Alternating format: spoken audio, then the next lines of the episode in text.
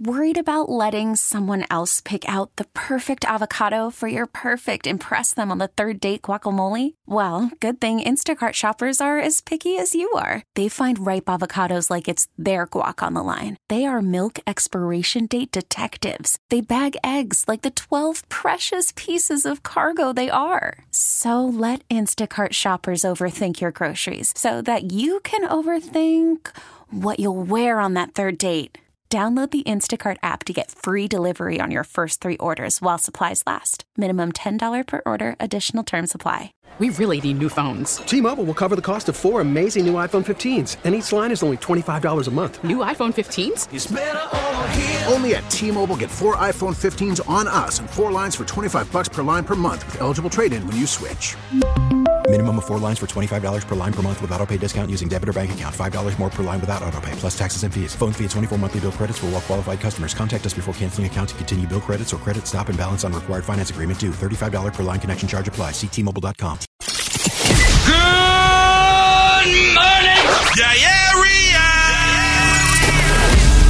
It's time to wake up. It's five, and we're live. Oh, is this thing on? I don't care. I want him to hear. This is the pregame show, your early morning shot of sports on 95.7 The Game. Come on!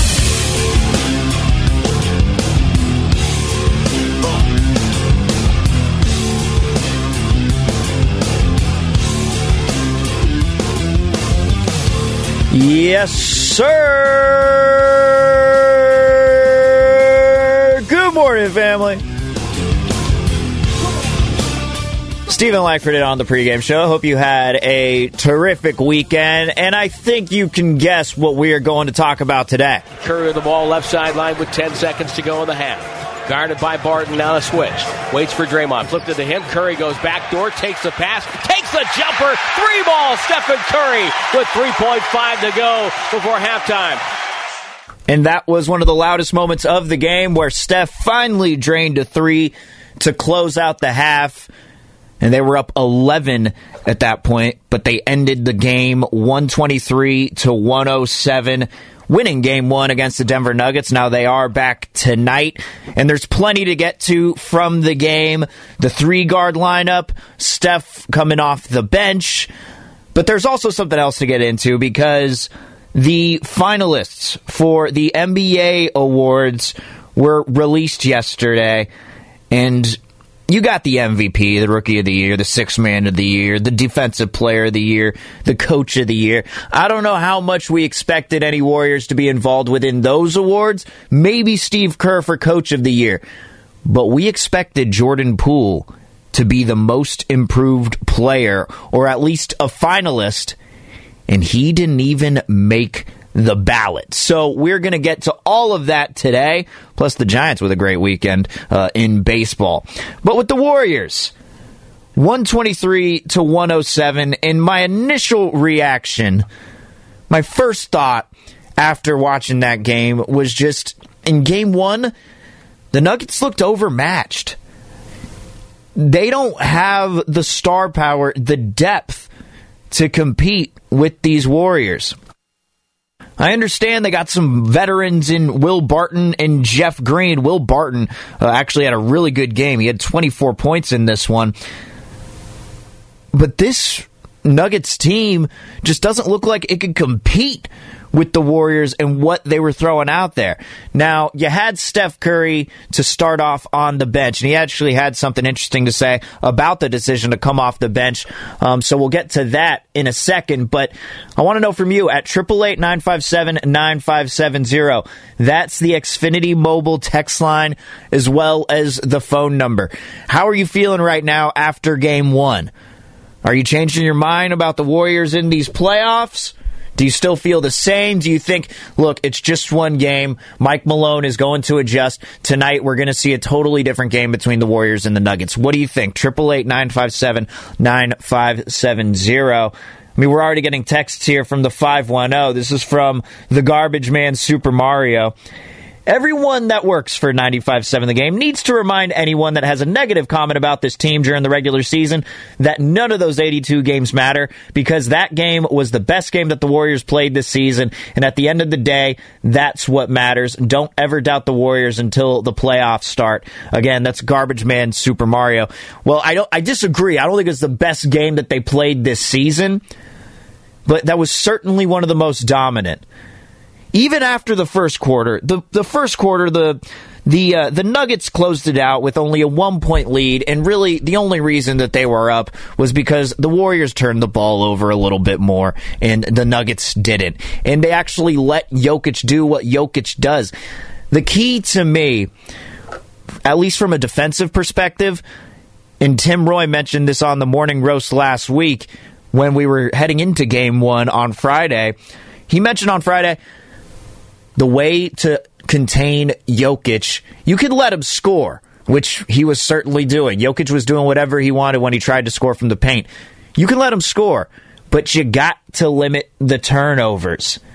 Now, he ended the game with six, or excuse me, you got to limit the assists. I mean, I just said limit the turnovers. You want to limit the turnovers for the Warriors, but you got to limit the assists for Jokic. Now, he had six assists total in this game. Three of them came in the first quarter. He didn't get an assist in the second nor the third quarter. And the only times he did get an assist was in the fourth quarter when the Warriors were already up by double digits and they weren't letting him get back into the game. So really, those assists, I'd consider them in, I'd, I'd consider them coming in garbage time. That's really when I'd consider that. So they limited the assists from Jokic, and they didn't let him dictate the tempo of the game. Now, granted, it was a slow pace for sure. It was a slow pace throughout. But I thought the stat line that Jokic put up 25, 10, uh, 25 points, 10 rebounds, and six assists that's a relatively normal stat line for Jokic. If you do, if you hold him to just a double double with the way that Jokic is playing, I mean that's what he averages this year. He averages a double double. He gets that in his sleep. I'm totally okay with them doing that. And you let Will Barton get 24 points, but other than that, I mean, the, the Warriors defense, they set the tone early in this game. One of my favorite plays happened in the first quarter, and one of my favorite moments happened in the first quarter. It was when Draymond was guarding Aaron Gordon, and Aaron Gordon was trying to go ISO with him, go one on one, and Draymond wasn't letting him do anything that set the tone for the game. There were a couple of plays like that. There was another one where Jokic was being guarded by Bjelica in the second quarter, and when GP2 was in, Everyone knows there's a jolt of energy that bounces onto this team when GP2 is on the floor. Uh, but GP2 goes in and swats it away. There are little plays like that that set the tone for the game and what they're going to do. Draymond did that for the starting five. GP2 set that tone for the bench. Even though Jokic is going up against these bench players, GP2 still going in for the block. But it was just a dominant performance. What else can we really say about it? I mean, man, when Draymond was at the top of the key and it was a broken play, and then he hits the three pointer, the crowd was going insane. They just knew, it felt like the crowd knew that they had this game. And the Nuggets just looked outmatched. But my favorite part about it was with four minutes and 20 seconds left, four minutes 23 to be exact, it was when Steve Kerr finally deployed the three guard lineup Steph, Klay, Jordan Poole, Andrew Wiggins, and then Draymond Green. And really, it's quite simple. It's a very simple formula that they run. It's put Andrew Wiggins in the corner. If he gets an open look, you can get the ball to him. That's where he's most deadly from three, if at all. You know, I, I, know a lot of people aren't high on Andrew Wiggins, but that corner three for him, it's a very good shot, especially when it's in a catch and shoot situation. He's gotten a lot better at that this year but you just get Draymond setting screens, Steph, Klay and Poole running wild, and the defense doesn't know what to do. They were already fatigued by it. The defense had no idea who to even guard. And when they were just scattered around and going crazy, the Warriors went on an 18 to 6 run. They closed out the half with an 11 point lead. Steph ended up getting his first three of the game, which was much needed because he was just clanking shots whenever he came into the game. But that three guard lineup, that is the new death lineup. That's the one you need to watch out for. They were fantastic during the regular season, and it didn't look like they missed a step. And that's what we were talking about going into the season. What's that three, or going into the playoffs, rather? What's the three guard lineup going to look like after Steph had taken a month off and you hadn't seen them that much? And in my opinion, prior to this game, they were just going to pick up right where they left off. Because these dudes, Steph, star. Klay Thompson, star. Jordan Poole, emerging superstar right now. All of them. They'll figure that out. It's not going to take that long. And they did. And it was all led by Draymond Green, essentially running point guard. Unbelievable game. Just unbelievable. From the 510, my favorite stat line was Jokic's free throw attempts. That's from JD. Jokic only had two. He only had two in his 34 minutes on the floor. And with the amount that he was trying to post up and get his points in the paint, got to give credit for Kevon Looney, got to give credit for Draymond Green, and got to give credit to Nemanja Bjelica. I know I haven't. I've been very tough on Bjelica uh, on this show, but I actually thought he played a good game. Now he did have a couple of his Bjelica type of mistakes where they might turn the ball over, but it didn't happen all that often. He wasn't fouling any stupid fouls on him. Plus, he was being aggressive when the bench was on the floor and they needed scoring. So I, I thought it was just a great game overall by the Warriors, just a dominant performance. But I love this clip here, and this is from after the game. Steph came off the bench. Now, how it worked was they were going to bring him in in the final six minutes of every quarter. Pretty simple. Pretty simple, pretty easy move. They brought him in toward the end of the game with the, when they were up 20 points, and that was just to get his conditioning back. Listen to Steph Curry talking about the decision to come off the bench. I have no expectations on what's next. We're always trying to figure this out because this is a, kind of a tough situation to deal with in terms of the quick ramp up that I've had, and you know, and this is the playoff type intensity and atmosphere. But I learned a lot just from you know even just watching Klay's come back, knowing there's a, a energy to start in terms of this that's what I that's what I do is what I expect. But there's also like how can you make those minutes the most impactful? And when I watched him go through it when he came back, you know, that's a long time he was sitting the end of the first and most of the second. You're trying to find a rhythm. So I want to play kind of I guess a, a, a constant pace throughout the game and knowing what my allotment was that coming off the bench and playing those six minutes end every quarter was probably the right right move. And we'll see what happens with uh, me and Rick's conversations with how I come out the game and, and respond tomorrow and, and into Monday. That's what people aren't talking about from this. Think about it. They got that dominant of a win, 123 to 107. And that was with Steph Curry coming off the bench. That was with him coming off the bench, and he didn't even have to. Ha- he didn't even need any of those minutes toward the end of the game. Well, rather toward the, the toward the middle toward the end of the game because they ended up bringing you know Jonathan Kuminga and Moses Moody and bringing in uh, the garbage time guys. I mean, you knew the game was over when the Nuggets essentially had all of their bench players on the floor while the Warriors had all their starters on the floor but you didn't want to bring him in to start the game, maybe go for four minutes, then bring him in with two minutes toward the end of the quarter. No, you give him consistent minutes, uh, consistent minutes at the end of each one. And it worked out to perfection. I thought Steph, you know, he was struggling to get the ball in the hoop, but I thought he was getting good shots. I thought he was moving pretty well up and down the floor. I can't wait to see what he does as as as far as his improvement because he's just going to only he's only going to get better from here on out. Let's continue to talk about this on the other side. Triple eight nine five seven nine five seven zero is the Xfinity mobile text line as well as the phone number. Want to get to what Steve Kerr said about the small ball lineup? Is he going to play it? Even more than he played it in this first game. We'll get to all of that, plus the stats from that three guard lineup. It is the new death lineup. I like the name, pick your poison. I like that one. Shout out to Jason Battle. I like that. I like that lineup name. I think people are trying to come up with a new one. We'll see what names. we'll see the, the, the names are the, the, nicknames are just going to be out of control uh, by the end of this series. I guarantee that. Shout out to Klay Thompson. All right, we're going to get to all of that coming up next. Steven Langford in on the pregame show, 95.7 The Game. Worried about letting someone else pick out the perfect avocado for your perfect impress them on the third date guacamole? Well, good thing Instacart shoppers are as picky as you are. They find ripe avocados like it's their guac on the line. They are milk expiration date detectives. They bag eggs like the 12 precious pieces of cargo they are. So let Instacart shoppers overthink your groceries so that you can overthink what you'll wear on that third date.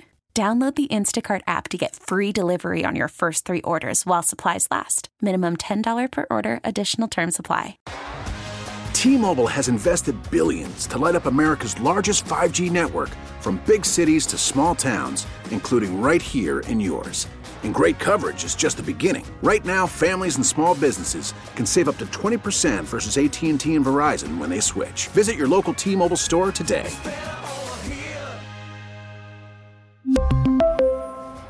Plan savings with three lines of T Mobile Essentials versus comparable available plans. Plan features and taxes and fees may vary. After the end of a good fight, you deserve an ice cold reward. Modelo is the mark of a fighter. You've earned this rich golden lager with a crisp, refreshing taste. Because you know the bigger the fight, the better the reward. You put in the hours, the energy, the tough labor. You are a fighter, and Modelo is your reward. Modelo, the mark of a fighter. Drink responsibly. Beer imported by Crown Port Chicago, Illinois.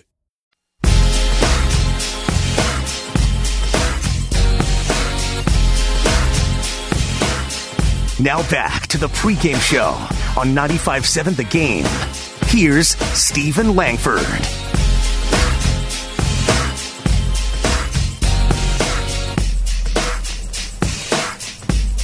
Is Steven Langford on the pregame show. Hope you're having a terrific Monday after watching game one on Saturday. By the way, shout out to the San Francisco Giants with a sweep of the Cleveland Guardians in Cleveland. Now they're on to New York for a four game series against the Mets. So that's going to be uh, an interesting one. But we're in the midst of NBA playoffs. It, it is hard to care about baseball this early in the season, and I love baseball. I really do. And I think the Giants look fantastic right now. Their rotation is looking like one of the better rotations in baseball. The bats have really started to come alive. Brandon Belt has picked up right where he left off prior to that injury. Because prior to that injury, he was hitting like 280 with 18 home runs and I forgot the number of RBIs, but it was in like a couple of months. And it was just like, damn. Brandon Belt's going off, and he's doing the same thing.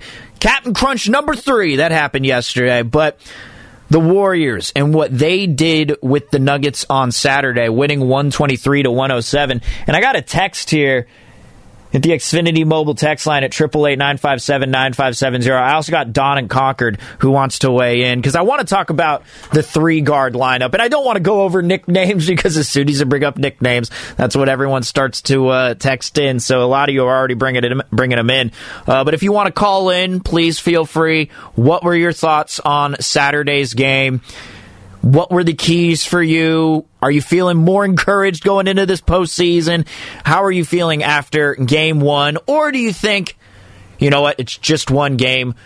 The playoffs are the playoffs. Coaches adjust. Mike Malone from the Nuggets is a good coach. We should expect something different tonight from game two. How are you feeling tonight? Whatever you want. 888 957 9570. But I got one from the 510, and he's saying, cool your jets. Denver is missing two max players. Yeah. Yeah. And? Like, wait, wait, what's that in response to? Me saying that the Nuggets looked outmatched because they did without two of their max players in MPJ, Michael Porter Jr., and Jamal Murray? I'm not saying that the Warriors are going to dominate the Nuggets for the next six years after this game one. I'm just saying in game one, they were clearly outmatched without two of their max players. You're right, 5 Maybe it was just the fact that I missed out on that detail, but everyone knows this. They've been without their two max players for the entirety of the season. Well, for a majority of the season, you know, Jamal Murray for the entirety of it. Michael Porter Jr. Uh, was in for a few games, but that game on Saturday night, game one, it's just it was too much. And really, the key for every single team, whenever you're playing a team like the Nuggets, whenever they're in the playoffs, is if they don't have a multitude of stars, which the Nuggets don't have. Will Barton and uh, Monte Morris aren't stars, although Monte Morris had been fantastic against the Warriors throughout the regular season, and Will Barton had a good game, but they don't have any stars on the floor outside of Jokic. So the key in these playoffs is pretty simple. If they have the one star, you got to stop their star. For example, the Timberwolves.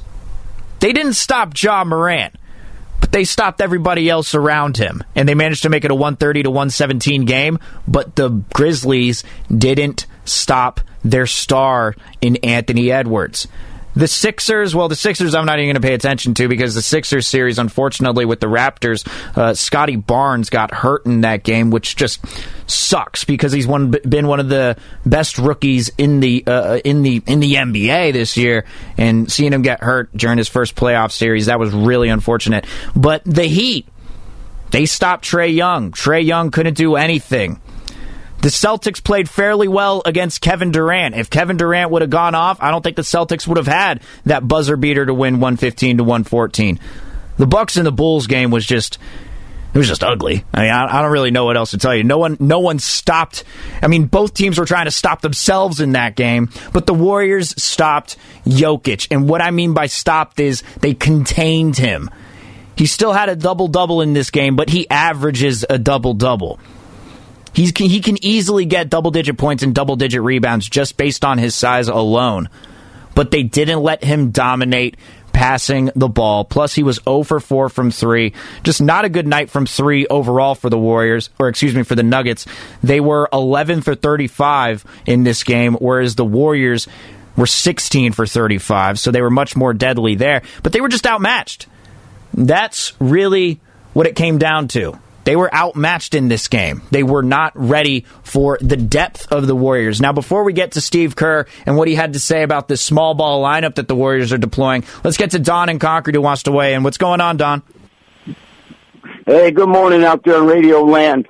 You know, it's really it's the smoking. There's a big fire in the kitchen. Chef's got something on the menu for everyone tonight. It might be some fish right off the dish. You know, let's win. Let's go. Shout out to everybody out there in Warrior Land. I love you.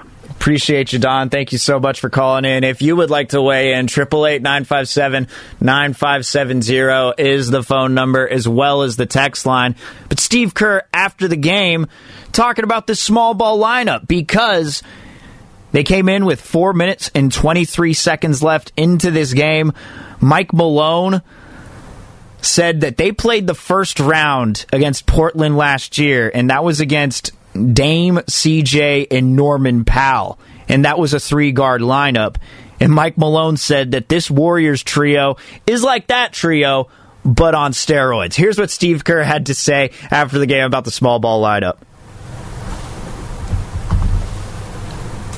You get, get a lot of floor spacing. You get two playmakers with, you know, Steph and Jordan, and you get Draymond at the five where he's most effective. So he can do his, you know, his thing in terms of DHOs and, you know, being a great screener, diving into the pocket, catching the ball, playmaking himself. So it's, um, it's a good lineup. It's kind of what we've always done here, you know, depending on, on personnel, but going to, uh, to Draymond at the five and trying to spread the floor. So it's fun to, to see it. I think it's the first time we've been able to get to that lineup all year. I may be wrong, but we haven't done it often, that's for sure, because of injuries. And they didn't miss a step. They didn't miss a beat. They had been, fantastic during the regular season. Let me let me pull up these numbers here. Got a lot of notes. Got to read. Got to read through them. All right. In their 129 minutes on the floor, when Steph Curry, Klay Thompson, and Jordan Poole They've had a 121.7 offensive rating.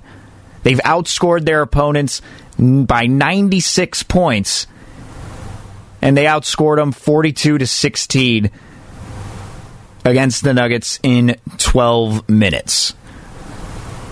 That's insane. They went on the 18 to 6 run to close out the half and really that's going to be the key here against the Nuggets because let's just say they have a lead against the Warriors at some point. Well, all Steve Kerr needs to do is put this lineup in there if they want to get some sc- scoring. Sure, that might limit the defense every now and then. And if you have a big man like Jokic, he can do whatever he wants in the paint. But I would much rather have a wide open three and knock down a majority of those than Jokic has with open twos because all those guys, they can guard on the perimeter. Steph's defense has really picked up this year. Klay Thompson is starting to get back to it. Andrew Wiggins is great on the perimeter. Jordan Poole, he can guard on the perimeter. Sometimes he gets blown by eh, people blow by him. Like it, it, it happens sometimes uh, with Poole. But the offensive output that they are gaining here. Let me read that one number again 121.7. That's scoring 121 points per 100 possessions. That's what offensive rating is. That's insane. And just to put that into perspective, during the regular season, the team that led the league in offensive rating were the Utah Jazz. Their offensive rating was 116.2. So you're getting five more points per 100 possessions, which doesn't sound like a lot, but it is. These ratings here, these numbers, they are so. It's so hard to gain the numbers that they do. 121 during the regular season, and it doesn't show. It does not appear that they've showed any slot, any uh, any uh, any sign of slowing down. Could barely get that word out. Steph Curry after the game talking about the three guard lineup. When you look at it on paper, you look at what we all can do. There's just a lot of space on the floor, a lot of shooting, a lot of playmaking. And if we can defend and rebound, you push in transition, like it's really hard to guard us. So technically, I guess we're undersized, but you have to bring a defensive force and effort and energy, and then you can again just turn that into an advantage on the other end of the floor. See JP be able to make plays in the pick and roll with me and Klay spaced and Draymond setting and Wiggs slashing. Like you know, it checks a lot of boxes off on the list of like what would you want for a potent offensive you know lineup. So if we can do the job defensively, it puts us in a good position to uh, make teams kind of pay on the other end. And the Warriors overall out rebounded the Nuggets 41 to 35. 41 to 35. They had 12 turnovers compared to the Nuggets 10, but that's for both teams. That isn't that many. like like okay, so the so the Nuggets won the turnover battle. That's totally fine. With the way that the Nuggets play, it was just a lot of iso ball in this game. It's not moving nearly as much for the Warriors. I'm not focusing so much on whether you win the win or lose the turnover battle. I'm just looking at the amount that the Warriors have and 12 turnovers for this team is a very good number. If they could keep it there cuz they had some early ones. They had four early turnovers in this game, which is why the Nuggets were leading after the first quarter. It's just because they had those turnovers, which led to fast break points in transition. That's really what it was in the first quarter. But then the Warriors started to clean it up later in the game, and they just got to a point where the Nuggets couldn't come back from all the scoring. All right. I want to get to Jordan Poole specifically because what an impressive playoff debut. Triple eight nine five seven nine five seven zero is the Xfinity mobile text line because he tied a certain legend for the most points with a playoff debut for the Warriors. So I want to get to that. And there was an omission within the NBA awards finalists, and Jordan Poole was part of that omission. Couldn't believe it. We'll get to all that next. Steven Langford in on the pregame show, 95.7 The Game.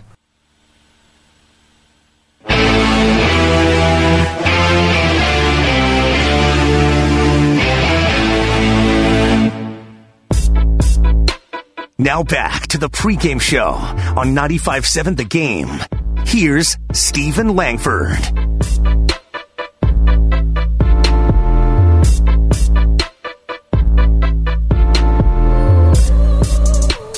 Steven Langford in, as the big voice guy said, good morning, everybody, as we are talking about game one from the playoffs. The Warriors take it from the Nuggets 123 to 107. Now, before we get back into the game, but I because I do have a few thoughts on Chase Center and how it was looking for the first playoff game ever. I do have some thoughts there because I'm not gonna lie, I'm starting to get frustrated at people who are just talking about Oracle still. Trust me, I'm a Warrior fan. I love Oracle. But we're in a new era now. So I will get to that after what I'm about to talk about now because Jordan Poole. Jordan Poole was fantastic in this game.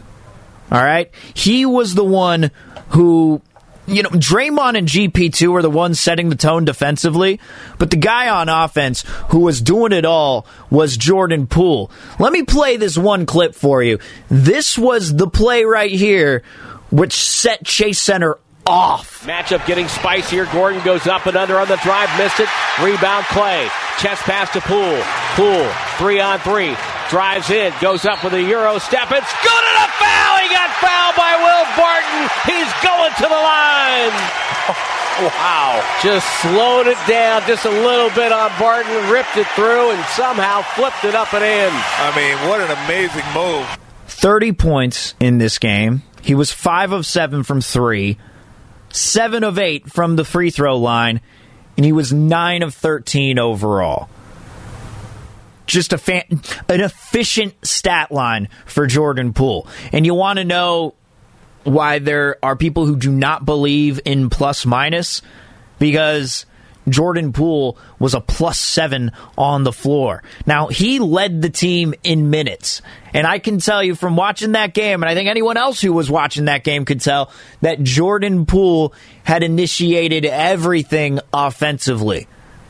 You know, Klay Thompson knocked down a couple of threes early. The crowd was going crazy there, but it was Jordan Poole who was bringing that scoring consistently and running things. I mean, this dude was awesome. Every single stat line that you could think of, shooting stat line rather, was efficient. But here's where I have a problem. Now, playoffs don't count among the uh, NBA awards, but the finalists were announced yesterday. And you got the MVP between Giannis, Joel Embiid, and Nikola Jokic, rightfully so. The Rookie of the Year, Scottie Barnes, Cade Cunningham, and Evan Mobley. Those guys are the finalists. Six Man of the Year, Tyler Herro, Cam Johnson, Kevin Love. Shout out to Kevin Love. Defensive Player of the Year, Mikal Bridges, Rudy Gobert, and Marcus Smart. The Most Improved Player, Actually, I don't even want to get to that one right now. I want to get to the Coach of the Year first. Coach of the Year, Taylor Jenkins, Erik Spoelstra, and Monty Williams. And Most Improved Player, Darius Garland, Ja Morant, and DeJounte Murray. How do you not have Jordan Poole on this list? Not even as a finalist. I thought he was going to be a lock to win the award. I mean, as a, you know, if you were a betting person, which I am, but quite frankly, I need to take a break because I'm losing everything. But uh, among the most improved players, I thought Jordan Poole was a total value pick.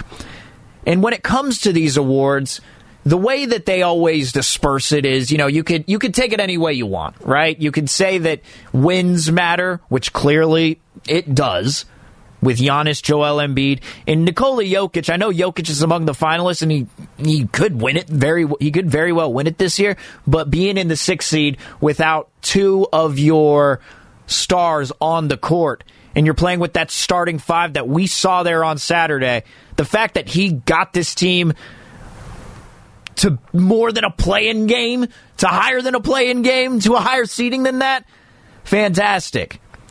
And then the rookies of the year, that's a little different. You don't need to necessarily look at uh, the amount of wins because, you know, teams that are drafted within the lottery, um, they can go to teams that just aren't ready. And, I mean, Evan Mobley and Scottie Barnes, both on playoff teams, but Cade Cunningham, very deserving of the Rookie of the Year award. He was putting up some fantastic numbers. Sixth man and Defensive Player of the Year. Those can all be different. Those are all subjective. Coach of the Year, Steve Kerr could possibly be on, could have been on that list, but I do think there are some other coaches who are very well deserving of it, like Taylor Jenkins being without Ja Morant for a majority of uh, the, or actually uh, the majority of the post All Star break. I give him a lot of credit for the way that the Grizzlies played.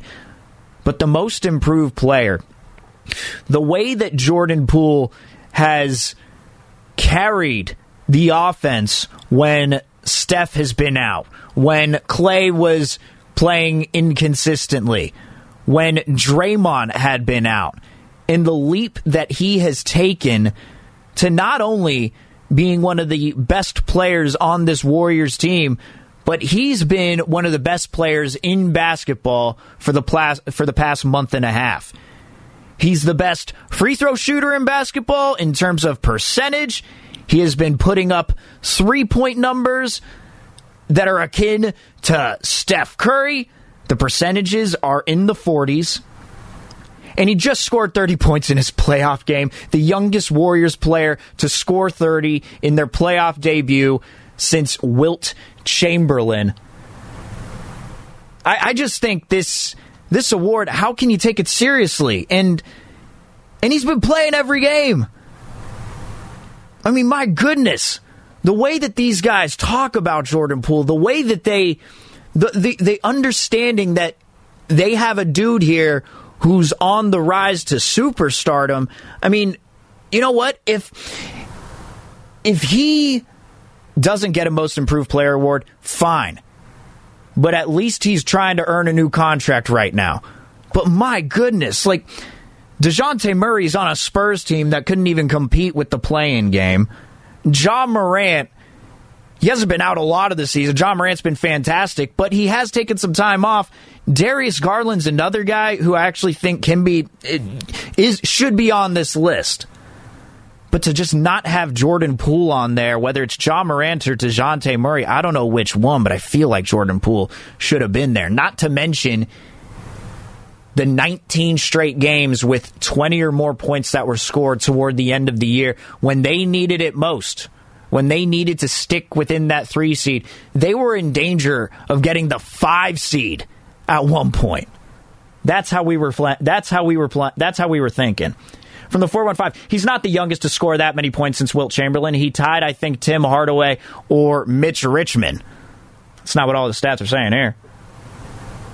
I just I couldn't believe it when I saw that. I mean, listen to the way that Klay Thompson talks about him playoff debut. I mean, all his hard work is paying off. He, if he doesn't get most improved this year, I just, it just doesn't make any sense. Without him, we would not be where we're at. So Dub Nation, we should be very grateful for George's development and the type of player he's become because he's just incredible. I mean, what a star in the making. And as far as being out there with Steph and him and Wiggs and Draymond, it's a, it's a scary sight when we really get going. I mean, we've only been, this is really our first time really playing together. And when you compare the numbers, and I'm just going to look at Darius Garland's compor- compared to Jordan Poole here. Because Darius Garland, I'm I'm going to compare these two because it feels like they were kind of in the same spot. Darius Garland in his first season, he averaged 30 minutes a game, was shooting 40%. That's not terrible. 35% from three. Then last year, in his 50 games played, 33 minutes, he made a 5% jump to a 45% field goal percentage and 40% from the three point line. And then this year, he was an all star, and the Cavs have been fantastic. Yeah, I, I the, you, the Cavs don't get to where they're at without the way that Darius Garland has played. But in the games that he has played, he shot 46% from the field, which is just a 1% jump from last year and he shot 38% from three this year, which is one percentage point less. He was at 40% last year, 39%. You can round it up to 40 if you want. But, and stats aren't everything, you know? But they make a great deal because Jordan Poole was shooting 33% and has made a 10 point percentage difference. He's shooting 44% this year. And then from three, he was shooting 27% his rookie year, and he's made that leap to 36. I, I'm just looking at this and thinking, how has he not been the most improved player? And not to mention the average points. Darius Garland had 21 compared to last year's 17. Jordan Poole has had 19 points per game compared to last year's 12. So statistically, in every category, he's made much bigger improvements than Darius Garland has. I'm surprised that Ja Morant is on this list just because of the amount of games played. And DeJounte Murray has made some leaps, sure, but the Spurs aren't a winning team. I just, I saw that and I was just like, man, what are we doing here? And you heard Klay Thompson after the game. He thinks that Jordan Poole should be the most improved player. Draymond Green was on his podcast. And whatever you think about Draymond, he's a very unbiased individual. He didn't even have Steve Kerr when he was talking about his NBA awards. He didn't even have Steve Kerr on the list for coach of the year. I mean, I think if there's any if there's any omission, it'd be Ime Udoka from the uh, from the Celtics, head coach from the Celtics, who's gotten them to where they're at. I think that's a glaring omission there from coach of the year. I mean, Taylor Jenkins and Erik Spoelstra have been fantastic, and I know that the Suns with Monty Williams have set a franchise record, but the way that Draymond put it, and I totally agree with him when it comes to coach of the year, it's that he went into this year essentially retaining all of their players, kind of like the Tampa Bay Buccaneers uh, did this previous season after their Super Bowl year. They retained all of their players.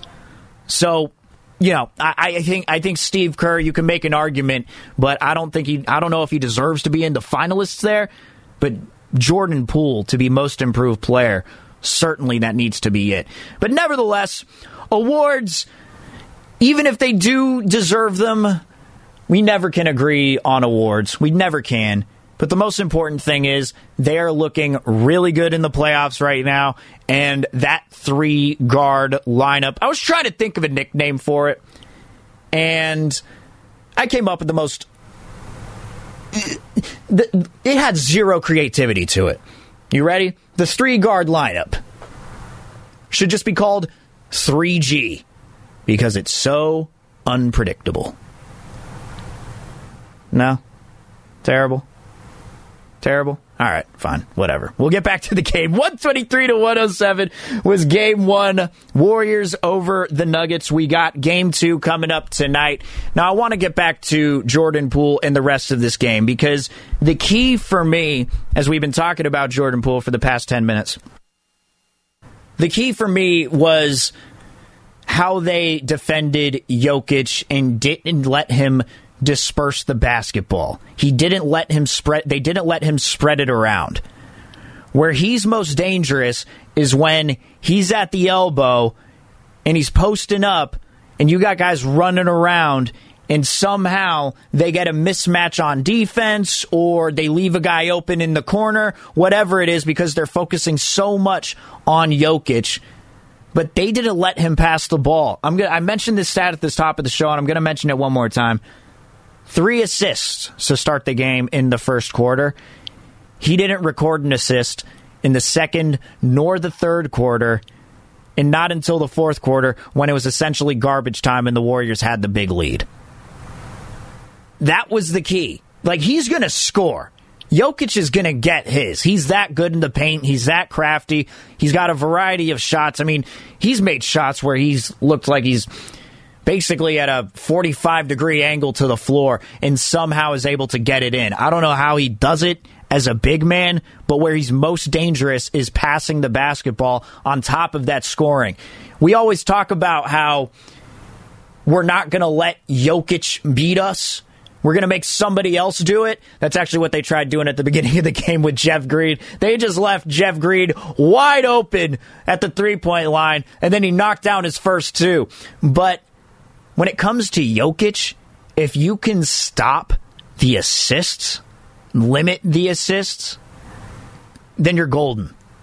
Because these other guys, Will Barton and Monte Morris, Aaron Gordon, who did not have a good game, Aaron Gordon went after Klay Thompson. You have made an enemy in yourself among Warrior fans if you go after Klay Thompson But Aaron Gordon, you got to talk. If you're going to talk trash, you at least got to back it up. And he certainly wasn't doing it on the court. And I love what Klay said after the game, talking about chirping with Aaron Gordon. Um, just good old fashioned trash talk. I missed it. I missed the competitiveness of the game. I missed being able to talk to guys and talk mess, and that stuff kind of gets me going from time to time. So that was a, that was a good time. I mean, Aaron's competitive, and so am I, and we're not going to back down. Thank you, Aaron.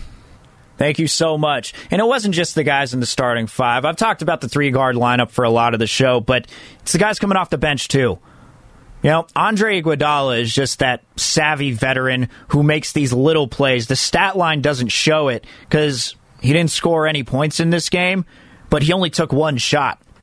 And what he was doing defensively, along with GP2, Love seeing that from Iguodala. He also had four assists to add onto it, and he uh, he also got a couple of rebounds too, and a block. Nemanja Bjelica, for all the frustrations, he was being he was being aggressive. I got to give him that. You know, just going right at Jokic when he found the opportunity. I mean, if he was open at the three point line, he was gonna fake. He was gonna pump fake that shot, then drive down the lane and try and get a layup. I give him a lot of credit. Plus, he was going one on one with Jokic a lot.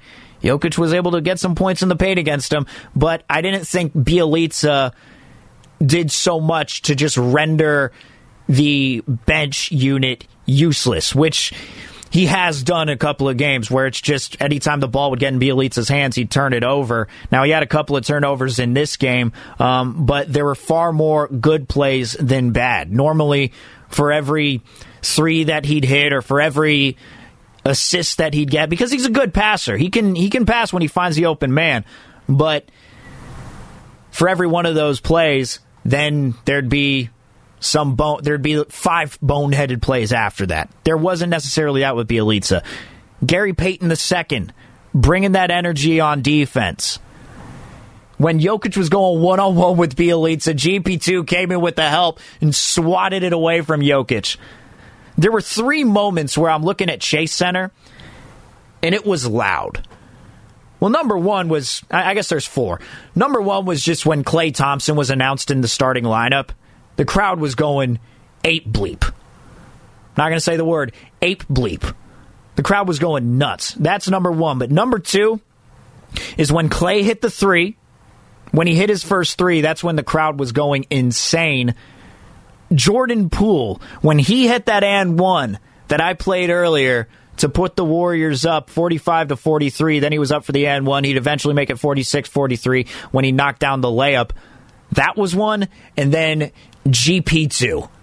GP2 with that block, that got the crowd riled up. Now, I do want to say this. When it comes to comparing Chase Center and Oracle, I think it's way too soon to do that. I actually got a tweet from Rockin' New Era 84 on Twitter. As you do on Twitter, you get tweets. But he said that he, he asked, like, has Chase found its soul yet? Is there an identity like there was with Oracle Arena? There's always going to be those differences. But the reality is, it's kind of like with the Giants right now. The, the Giants just swept Cleveland, you know, but after all, there's still 170 plus games to be played in the season, or excuse me, not 170 plus, 150 plus games to be played in the season. With Chase Center, we still got plenty of time here. We got a lot more in these playoffs to go. I think that it was a good first game, but I'm not going to say, "Oh yeah, it's it's officially found its identity as a crowd." No. It needs a little more time. You need a game 7. You know, you need a buzzer beater at the end of a playoff game. You need something of that magnitude so you can tell where Chase Center's really going off. But as far as a first game goes, I thought the crowd was into it. I thought everybody was into it. Just just a great game one. But let's see what happens in game two. You know, Mike Malone could make the adjustments. He's a very good coach. And there have been times where he's outdueled Steve Kerr, but after watching game one, and the fact that Steph was coming off the bench and he only had 21 minutes in this game and they handled the Nuggets, I don't know how they're going to guard that three guard lineup. I'm very interested to see see that. Is Steve Kerr going to deploy it sooner than with four minutes and 23 seconds left in the first half? I don't know. I don't know, but I'm excited. From the 650, this is from Drake from Mountain View. I just had a thought. Draymond guarding Jokic kind of reminds me of how Stack Jack was guarding Dirk in the We Believe run. What do you think? That's Drake from Mountain View. It's a little different because Draymond, I feel like, was more getting into Jokic's head, but I do see where you're coming from there. I do see that because also Draymond, it wasn't just Jokic for Draymond. He was guarding everybody. But I see where you're coming from. From the 408, the three guard lineup should be called Death Lineup 2.0. Zucci Main, Frisco 5 is the name, baby.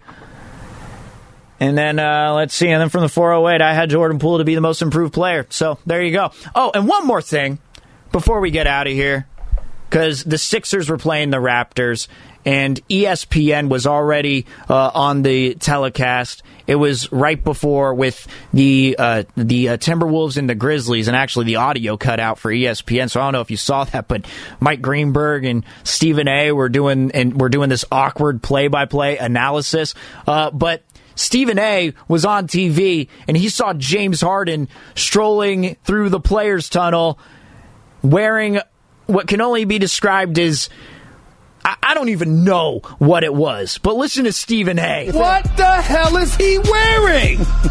what is that? Uh, James Harden. I don't know what he was wearing. I've actually seen some other basketball player wear that too. What the hell is he wearing? what is that? It's some fa- it's some very fancy Letterman jacket with like a what looks like a doll on his shoulder. I don't know what it is. I'm, I'm sure it means something, and I'm disrespecting it. But I love Stephen A's reaction. What the hell is he wearing?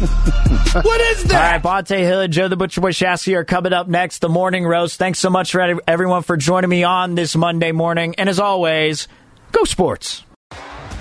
T-Mobile has invested billions to light up America's largest 5G network, from big cities to small towns, including right here in yours.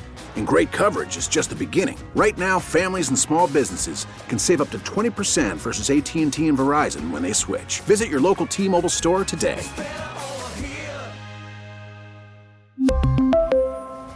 Plan savings with 3 lines of T-Mobile Essentials versus comparable available plans. Plan features and taxes and fees may vary. Now, with the MLB app, you can get baseball your way. Pick your favorite team, your favorite players, and get customized highlights, stories, and breaking news right on your home feed. Follow the action with Game Day, where 3D replays add another dimension. Plus, notifications can keep you connected to every pitch, every hit, every game. The MLB app. Baseball, your way. Download it now for free from the App Store or Google Play. Blackout and other restrictions apply. Major League Baseball trademarks used with permission.